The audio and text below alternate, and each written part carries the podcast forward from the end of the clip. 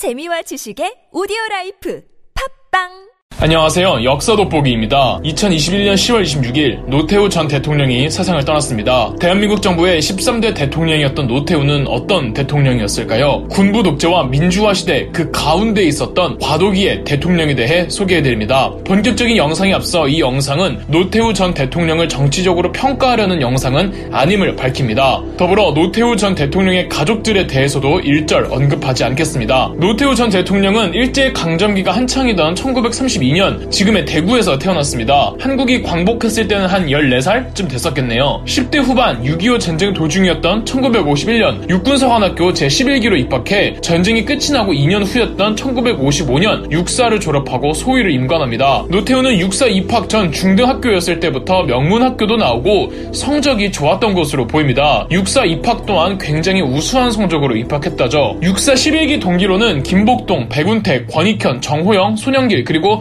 전두환 등이 있으며 이 사람들 다 하나회 조직원이 됩니다. 노태우는 생도 시절 전두환과 같은 방을 썼다고 하고 사이도 굉장히 좋았다고 합니다. 전두환이 축구를 그렇게 잘했던 것처럼 노태우는 럭비와 또 의외로 영어에 능통했다고 합니다. 전두환을 필두로 노태우를 포함해 육사 십일기가 중심이 되어 하나회를 조직하는데 하나회는 육군 내 사조직이었습니다. 하나회의 결성 시점은 콕 집어 언제라고 말하기가 애매한 게 그냥 생도 시절부터 친한 동기들끼리 어울려 다니다가 모임의 이름을 몇 번에 걸쳐 바꿔가다가 하나회가 자연스레 형성되었다고 합니다. 그런데 육사 자체가 일기부터 십기까지 육이오 전쟁으로 인해 많은 수가 전사하면서 십일기만큼 공고한 기수가 또 없었다고 합니다. 위로는 별로 없고 그러다 보니 후배들한테 못된 짓 많이 하는 기수로 유명했고 이는 임관 이후로 십일기가 대위를 거쳐 영관급 장교가 되어가면서 육군 내에서 하나회는 강력한 영향력을 행사하는 카르텔의 일종이 되어버린 겁니다. 하나회가 육군 내에서 이토록 커질 수 있었던 건 당연하게도 육십년대 박정희 전 대통령의 힘이 강하게 작용했습니다. 박정희는 행여 군부 내에서 자기처럼 또 다른 쿠데타가 일어나진 않을까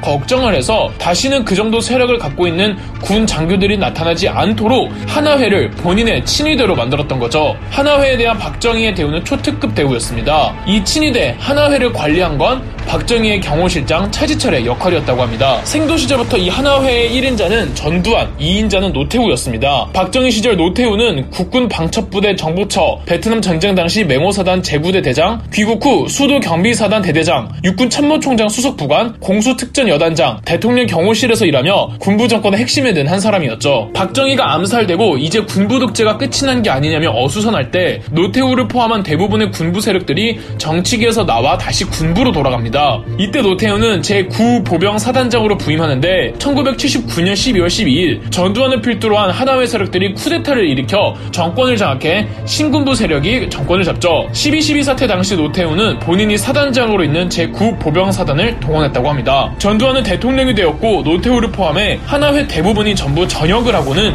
군인이 아닌 정치인으로의 생활을 하게 됩니다만 여전히 군부는 전부 그들의 손아귀에 있었죠. 그중 노태우는 명실상부한 전두환 다 다음과는 권력을 잡고 있는 대한민국의 이인자였고요. 여기까지 보면 전두환과 노태우의 사이는 십대 후반 시절부터 권력의 정점에 서기까지 계속 함께한 영원한 소울메이트 같죠? 전두환 집권 후 전두환과 노태우의 사이가 멀어집니다. 아무리 친한 친구도 권력 앞에선 우정이 흔들리는 법입니다. 이제 대통령이 되어 독재를 이어나가는 전두환 입장에선 당연히 이인자의 존재가 거슬릴 수밖에 없습니다. 같은 세력이기 때문에 더더욱 그렇죠. 자기가 짱이라고 생각할 수도 있지만 노태우의 권력도 무시할 수 없는 것이었으며 전두환이 대통령 대통령이 된 이상 여당의 당을 이끌어가는 사람은 노태우였으니까요. 우리나라의 역사나 동서양 왕조들을 보면 왕들이 차기 국왕직을 잃을 사람을 경계하는 일이야 비일비재하잖아요. 심지어 자기 아들들도 경계했던 왕들도 있었던걸요. 설령 노태우가 아무런 욕심이 없다고 하더라도 주변 사람들이 노태우를 가만두질 않겠죠. 권력 구도에서는 늘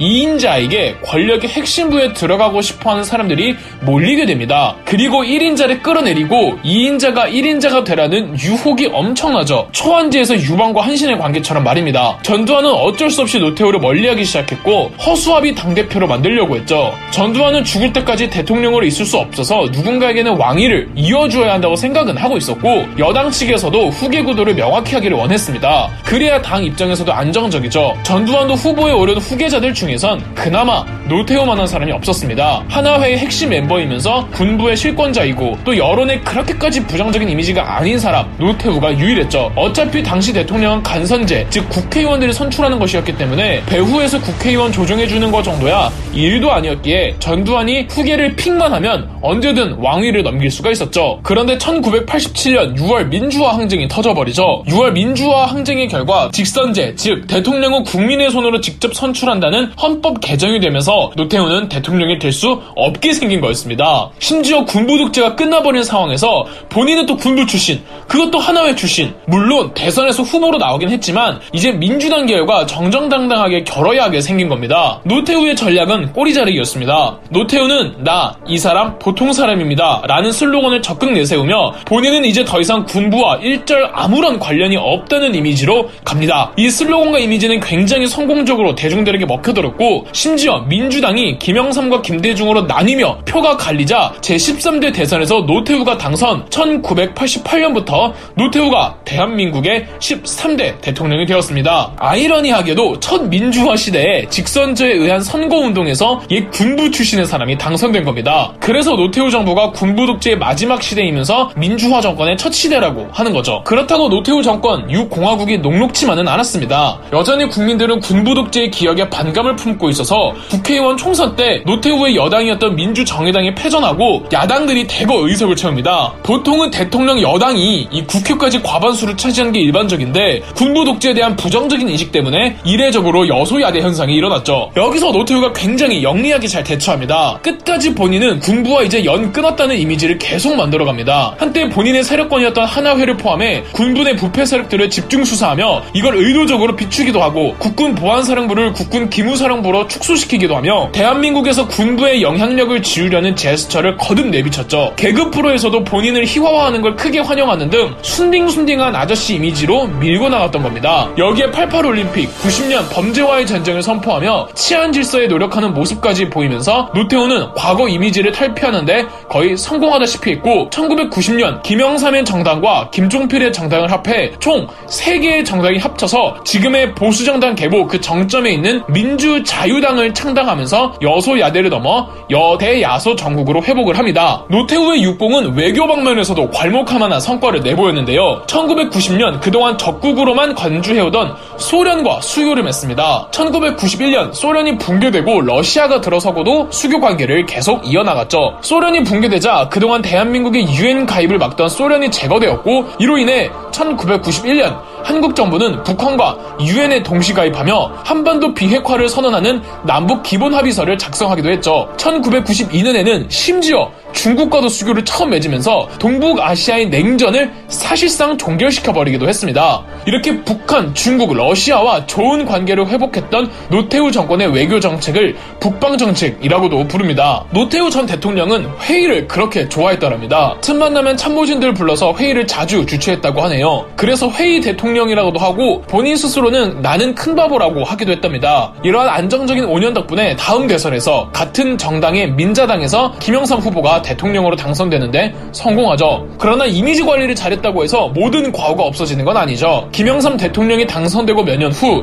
천구백구십오 년 민자당의 핵심 간부 중 한 사람이 노태우의 거액 비자금 비리를 까발린 겁니다. 의원들의 증언이 잇따랐고 노태우 전 대통령은 비자금 비리 사건에 대해 스스로 시인하게 됩니다. 마침 김영삼 정부는 구군부 출신들과 독재에 일조했던 모든 이들을 처단하겠다며 하나회를 해산시키고 신군부 세력 이십이 명을 내란수괴죄 등 여러가지 죄목으로 구속수사를 진행시킵니다. 몇 년 후 사면되기는 하지만 한국 역사상 최초로 전직 대통령들이 구속재판을 받고 징역형을 받는 유례없는 일이었죠. 사면 후 이천 년대에 들어와서는 노태우의 건강이 전립선암으로 급격하게 나빠집니다. 그래서 전두환과 달리 공개석상에 잘 나타나지 않았죠. 물론 건강이 호전되던 시기도 있었지만 이천십구 년부터는 회복될 기미 없이 건강이 안 좋아지다가 지난 이천이십일 년 시월 이십육 일 세상을 떠났습니다. 노태우 전 대통령의 유언은 다음과 같습니다. 자신에게 주어진 운명을 겸허하게 그대로 받아들여 위대한 대한민국과 국민을 위해 봉사할 수 있어서 참으로 감사하고 영광스러웠다. 나름대로 최선의 노력을 다했지만 그럼에도 부족한 점 및 저의 과오들에 대해 깊은